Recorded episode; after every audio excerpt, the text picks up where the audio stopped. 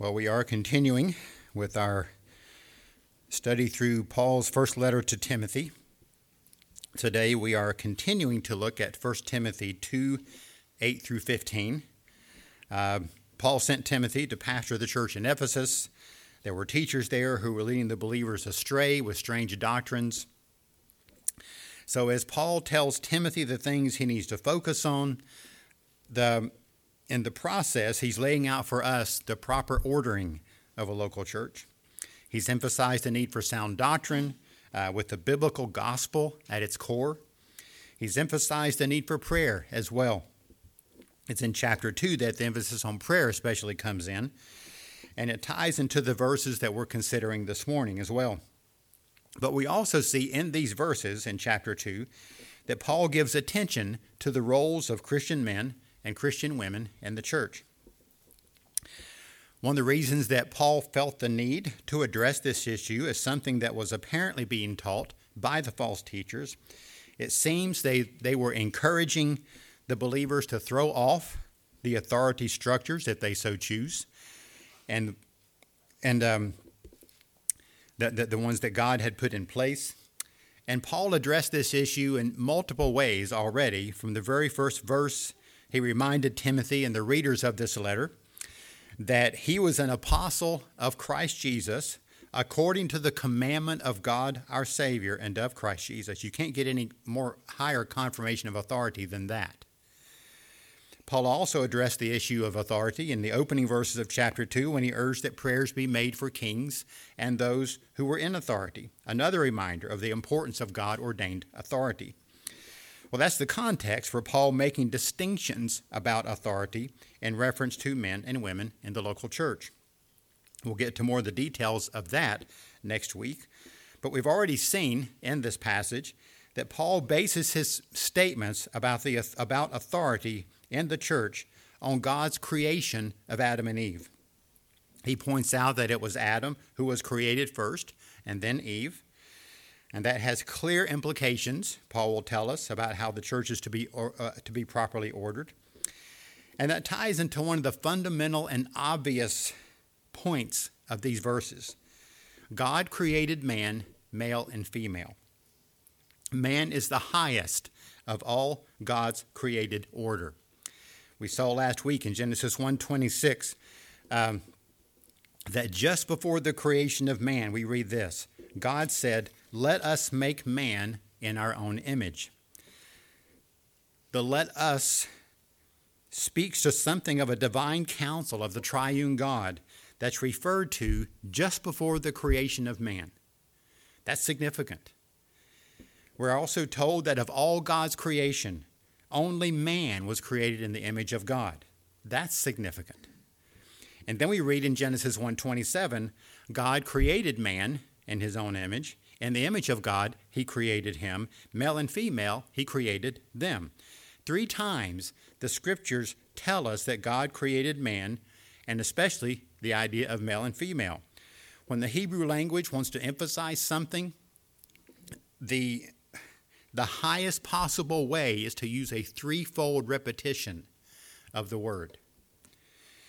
So the creation of man as male and female, alike yet different, is foundational to understanding your life and understanding the created order. So, this clear biblical and biological truth is basic.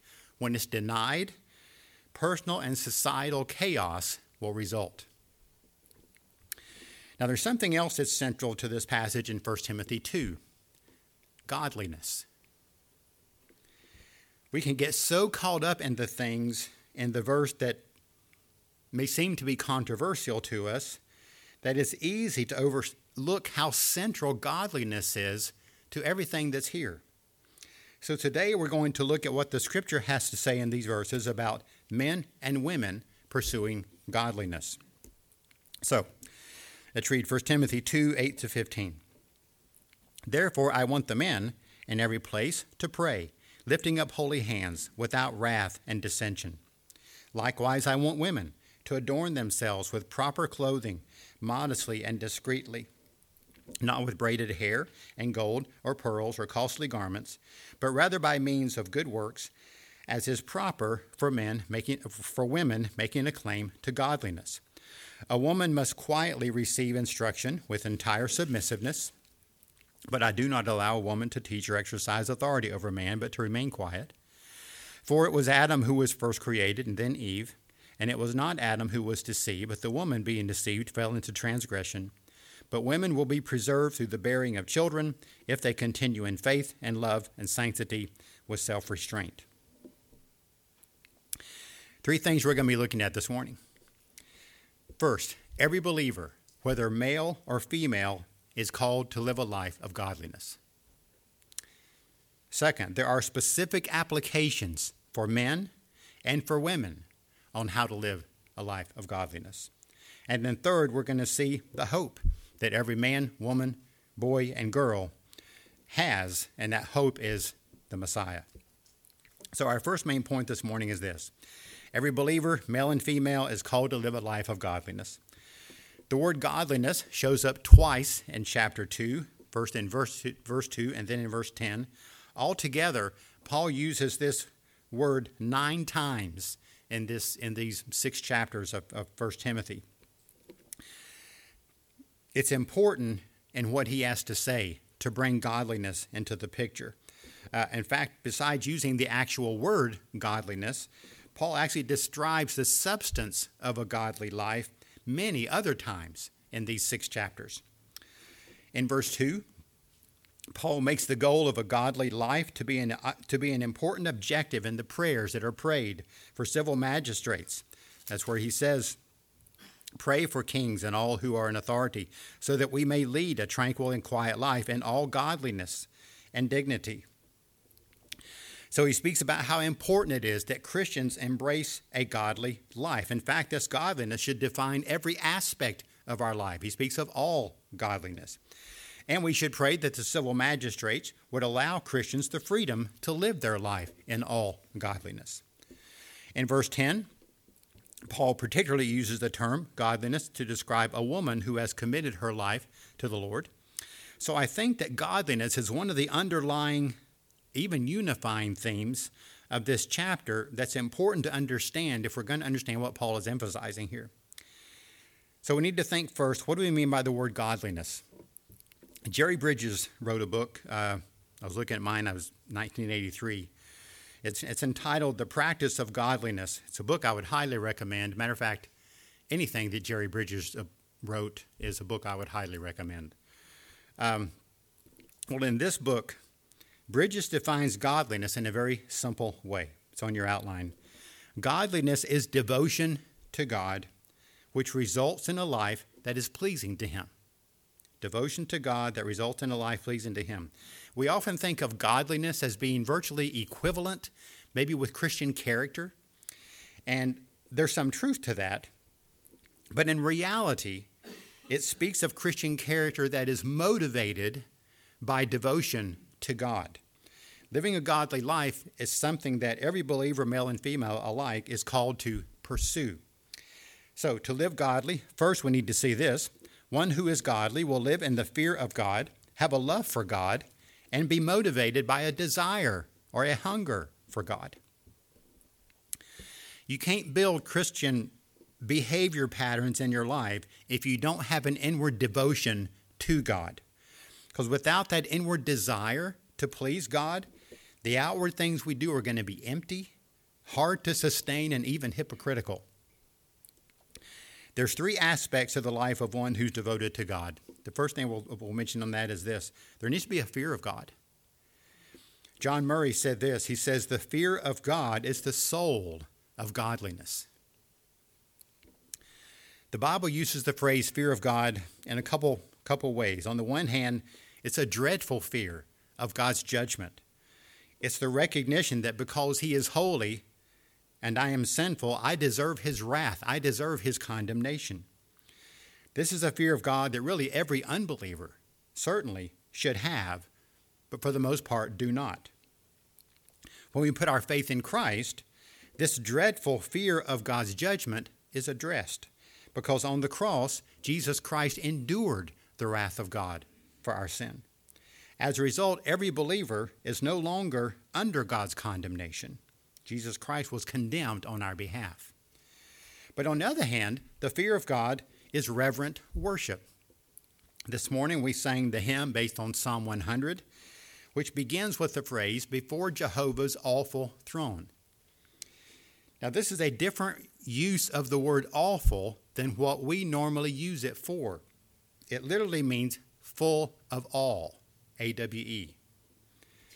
It reminds us that we should be full of awe as we approach the throne of God.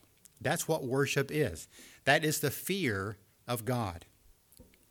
We should never come to the Lord in flippant ways. We need to remind ourselves of who He is, which includes remembering that we can only come into His presence through Jesus Christ. So the fear of the Lord is an important aspect of our worship, both corporately and individually. Secondly, we think about godliness. The godly person must have a genuine love for God. Now, that's going to tie right on to the fear of God. Because as we remember the great, the great gulf there is between ourselves and God because of our sin, then we're reminded of God's love for us in sending his Son to purchase our salvation. And it's God's great love for us that actually produces love in our hearts toward him. Now, in some sense, this even goes beyond the, the truth that God loved the world that he gave his only son. That is a glorious truth. But as Christians, we see his love directed toward us. God loves me. Christ actually died for me. You can see that Paul did that in chapter 1. He says, Christ Jesus came into the world to save sinners, and then he makes it personal, of whom I'm the foremost. I'm the foremost sinner he saved. He made it very personal. So he was rejoicing in God's love for him, and he knew he had been a notorious sinner. We need to have this, we're supposed to have the same kind of love for the Lord. That's part of godliness. Thirdly, the godly person must have a true desire or a thirst for God. This follows, again, from the first two characteristics, because we move from a fearful dread of God because we know we stand guilty before Him, to a reverent love for God because He gave His Son to suffer the wrath of God on our behalf on the cross. And when we know the Lord in this way, we will naturally begin then to love Him. As the scripture says, as a deer pants for the water brook, so my soul pants for you, O God. There's a sense of gazing on His beauty, on His glory. Paul spoke of his love for God in Philippians 3 8 when he says, I count all things as loss in view of the surpassing value of just knowing Christ Jesus, my Lord. So the one who is godly will live in the fear of God, have a love for God, and be motivated by a real desire for God. Well, it's this devotion to God that leads us to the next point. True godliness will result in a life that honors God in tangible or practical ways. One who fears the Lord will recognize that they always live in His presence. There's great encouragement in knowing that we are always in the presence of God. But in addition, the one who lives in godly reverence of the Lord will be more conscious of seeking to live their life to honor Him because they're living in conscious awareness of His presence.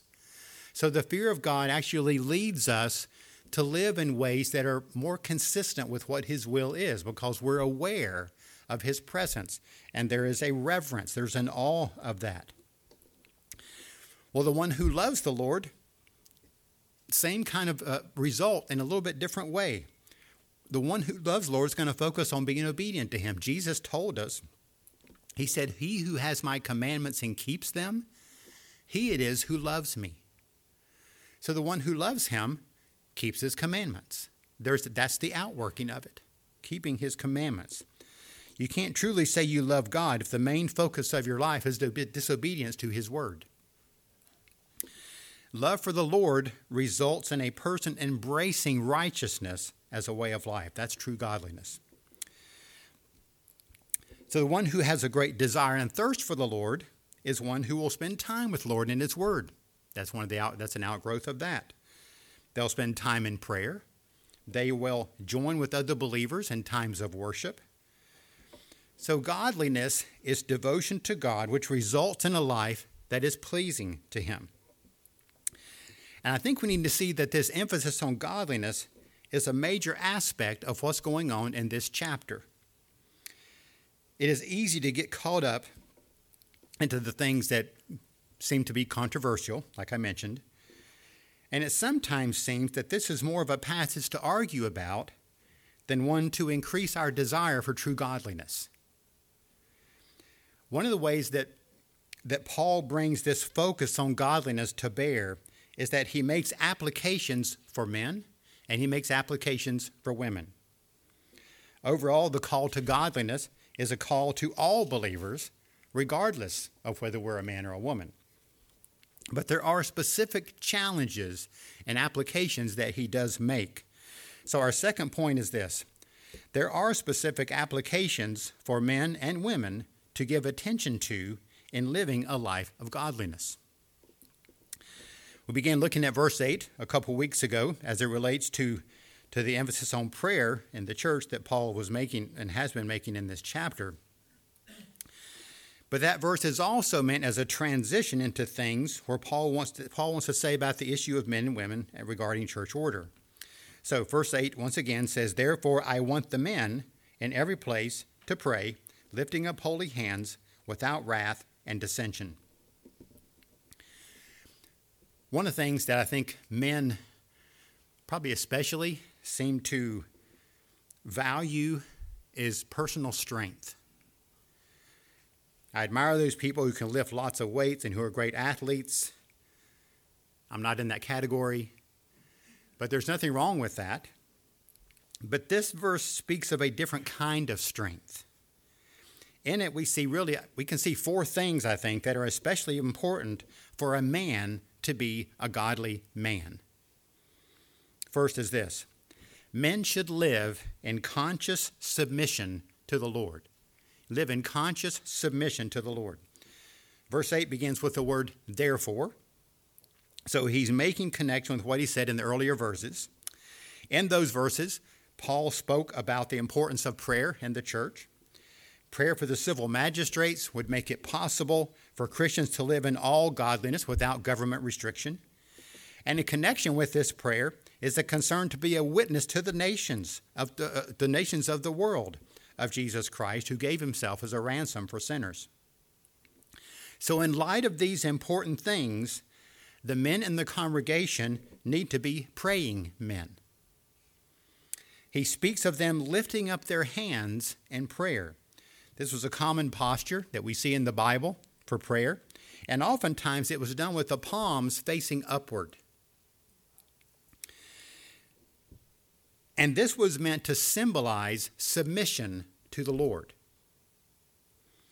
It spoke of a willingness to serve Him no matter what the cost might be.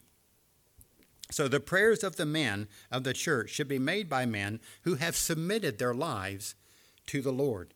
They aren't just doing it for show, they're truly submitted to Jesus Christ as their Lord and Savior.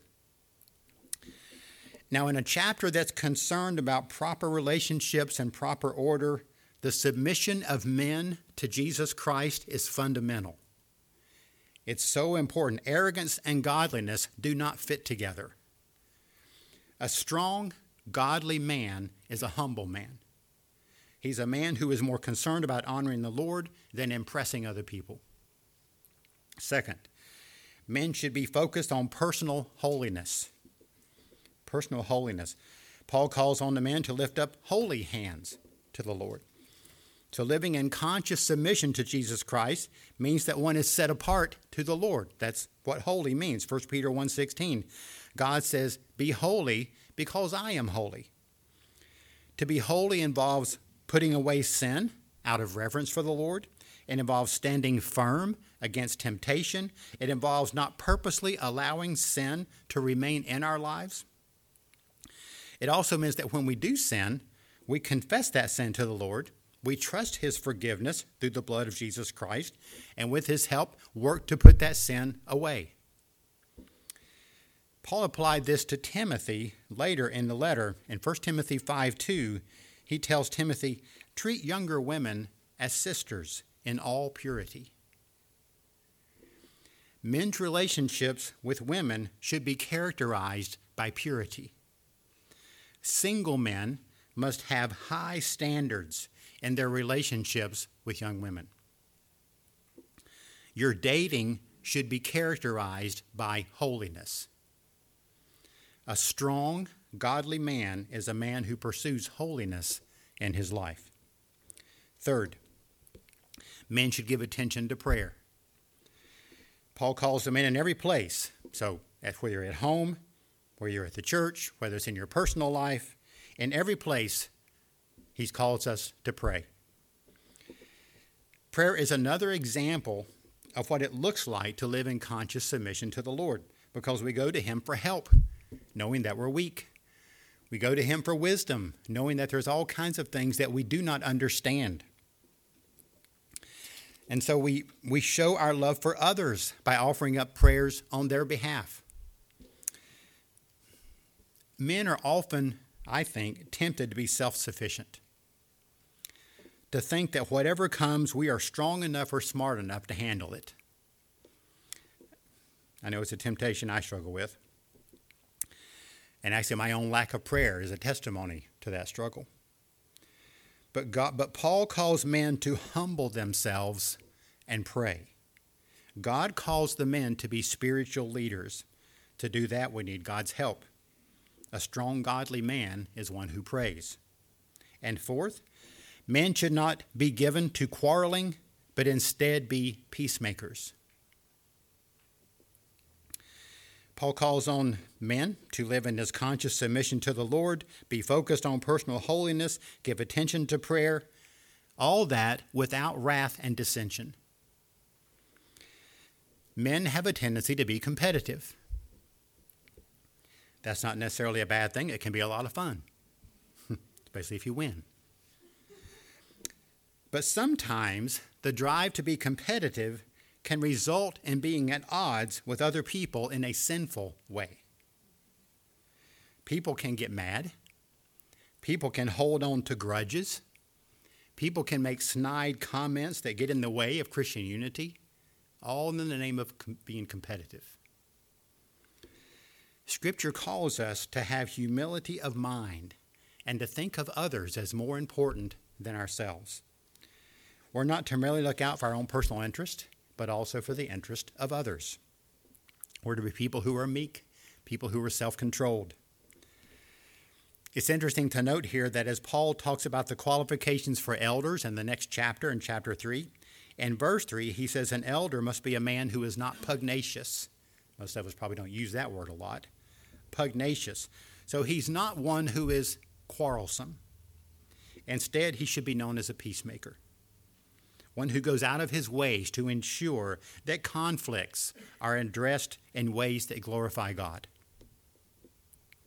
So, a strong, godly man is one who is not given to quarreling, but is instead a peacemaker. At this point now, Paul turns his attention to the women. Still talking about godliness, but now he's focusing on the women. Verses 9 to 11. Likewise, I want women to adorn themselves with proper clothing, modestly and discreetly, not with braided hair and gold or pearls or costly garments, but rather by means of good works, as is proper for women making a claim to godliness. A woman must quietly receive instruction with entire submissiveness. So, since Paul begins verse 9 with the word likewise, it indicates that just like he had a word for the men in relation to godly living, he now has a word for the women in relation to godly living as well. Now, I mentioned that strength is something that men seem to especially value. In a different way, the same thing I think is true for many women. I've heard, especially in more recent years, about the desire to be a strong woman. Now, I don't think that they're saying that in the same sense that a man would say it. And I don't know exactly how to define it, so I'm not going to try. But I would venture to say that the words of exhortation that Paul has for Christian women are a good biblical description of what it means to be a strong woman. A strong woman is a godly woman. First, we see women should be conscious of dressing modestly and discreetly. there is no doubt in my mind that women are much prettier and more attractive than men are. And I'm personally very grateful that God did it that way.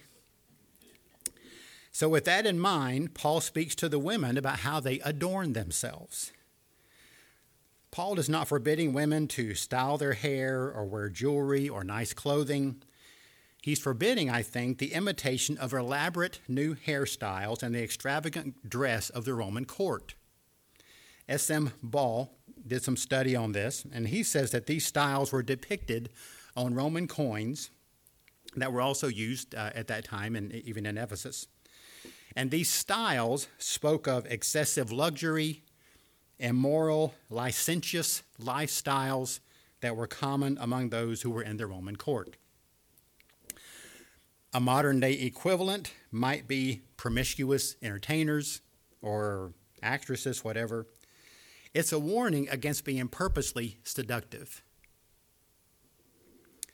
I've been reading Rosario Butterfield's new book entitled Five Lies of Our Anti Christian Age. It'll get your attention, beginning with the title. She's one of the best writers I've ever read. One of the lies that she addresses is this Modesty is an outdated burden that serves male dominance and holds women back. She said this is commonly believed, but it's a lie. Here's a few quotes from her book on this issue. She says, A godly woman is a modest woman. A godly woman's modesty is a sacred principle infused with God's grace. She says, Modesty is a high point of moral beauty and vital virtue for women, requiring God's grace and personal grit. a modest woman is a strong woman, a godly woman. Now, it's important that we see in verse 9 and 10 that the reason Paul even brings that up is to make a contrast with what uh, with, with, with, with, what should be characteristic of a godly woman. So look again at verses 9 and 10, see how they fit together. Likewise, I want women to adorn themselves with proper clothing, modestly and discreetly, not with braided hair and gold or pearls or costly garments, but rather by means of good works, as is proper for women making a claim to godliness. So there's nothing wrong with looking nice, with dressing attractively. The intent is that a woman not be known primarily for the clothes that she wears, but for the kind of person that she is. So the second point is this women should be known for their good works. Christian women are to place a high value on godliness. They are people who are seeking to live in the fear of the Lord, having a genuine love for God, motivated by desire to please Him in their life. That true godliness is going to result in lives that are truly praiseworthy.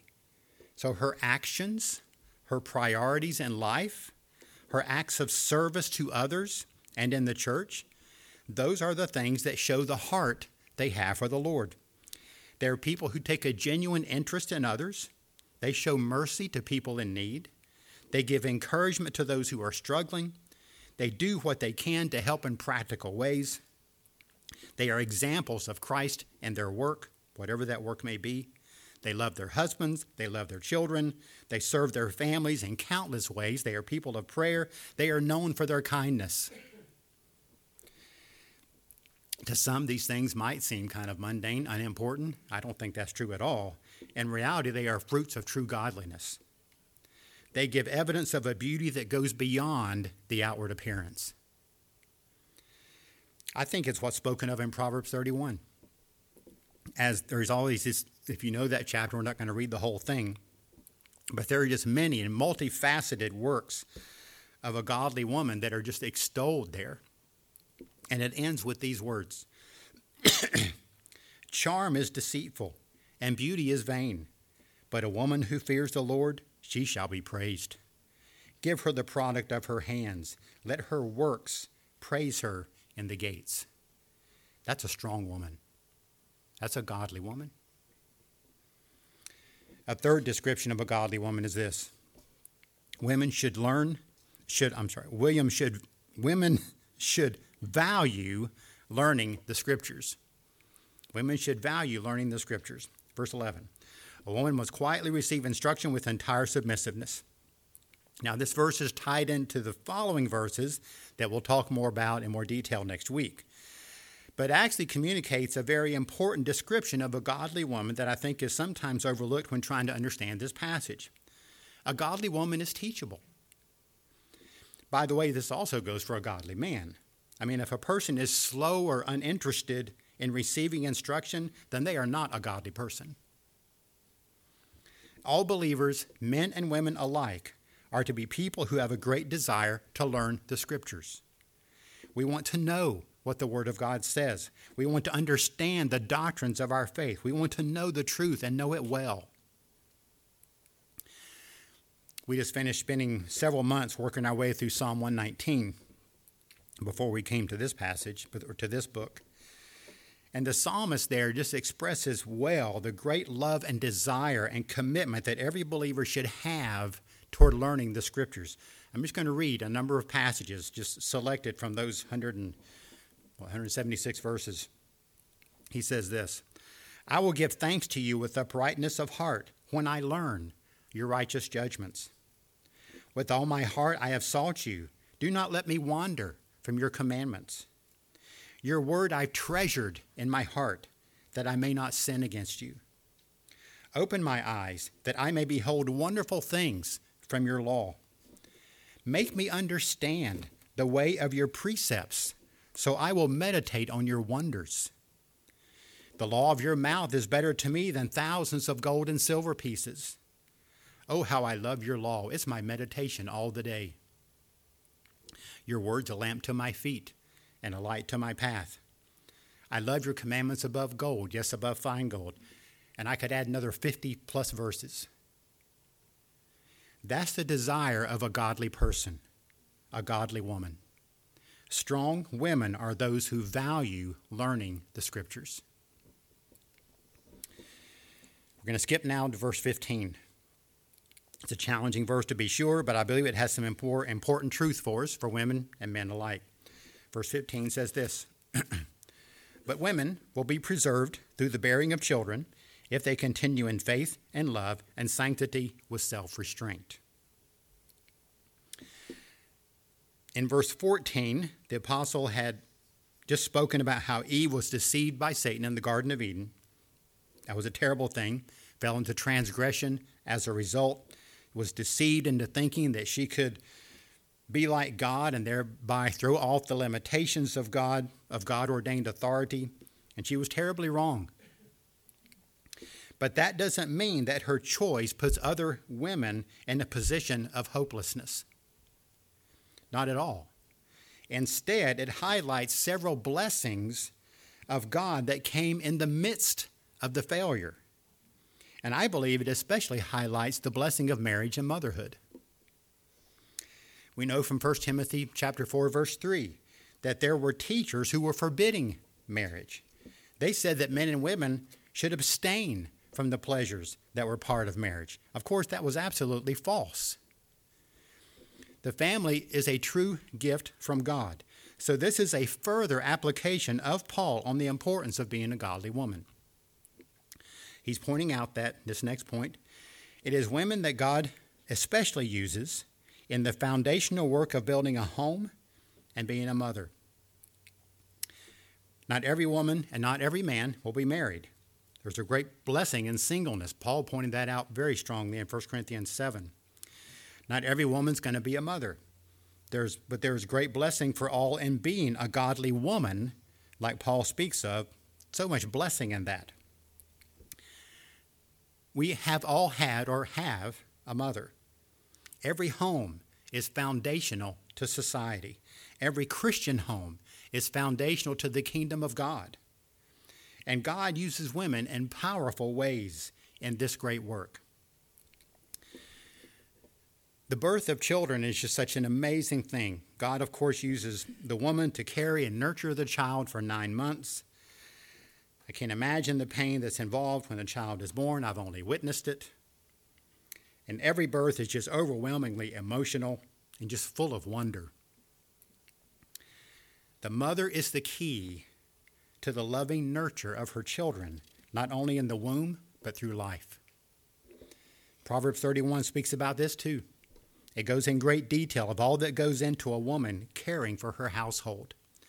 And it says this She looks well to the ways of her household and does not eat the bread of idleness.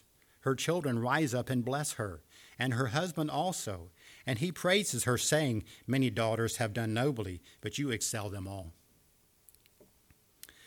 Over and over, you hear men and women speaking of how important their mother was to their upbringing.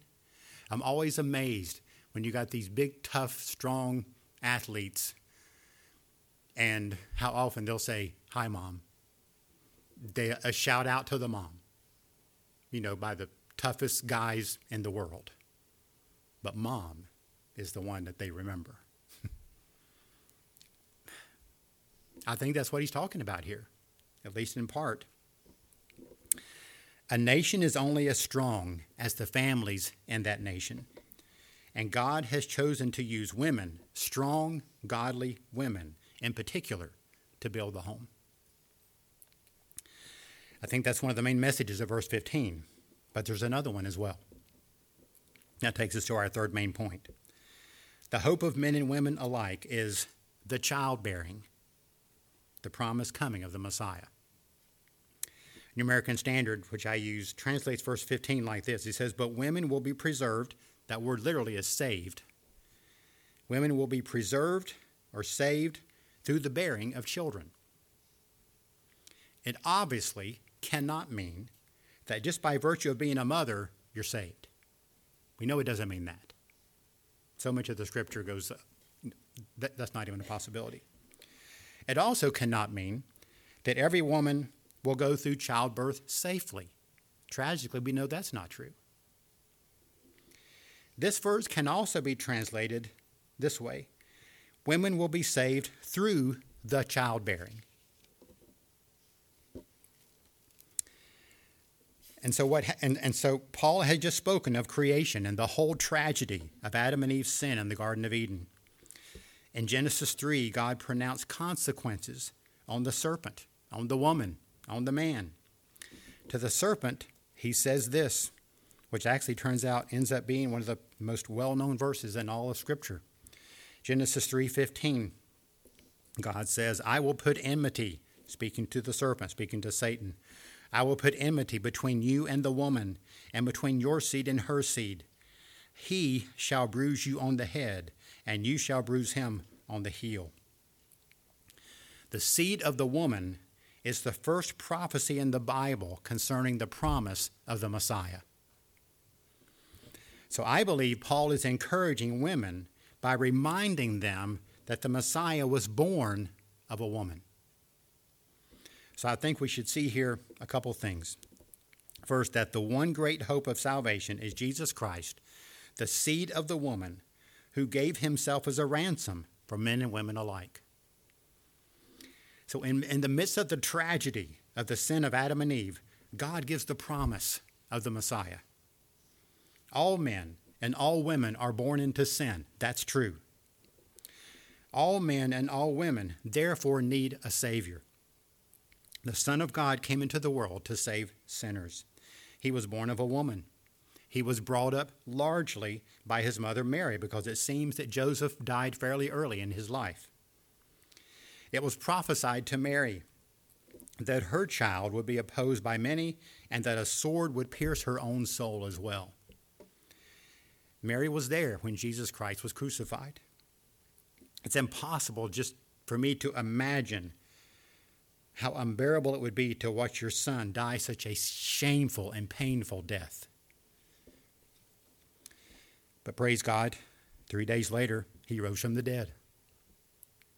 And it's by his life and his death and his resurrection that men and women from every tribe, tongue, people, and nation will be saved. The seed of the woman gave himself as a ransom for all.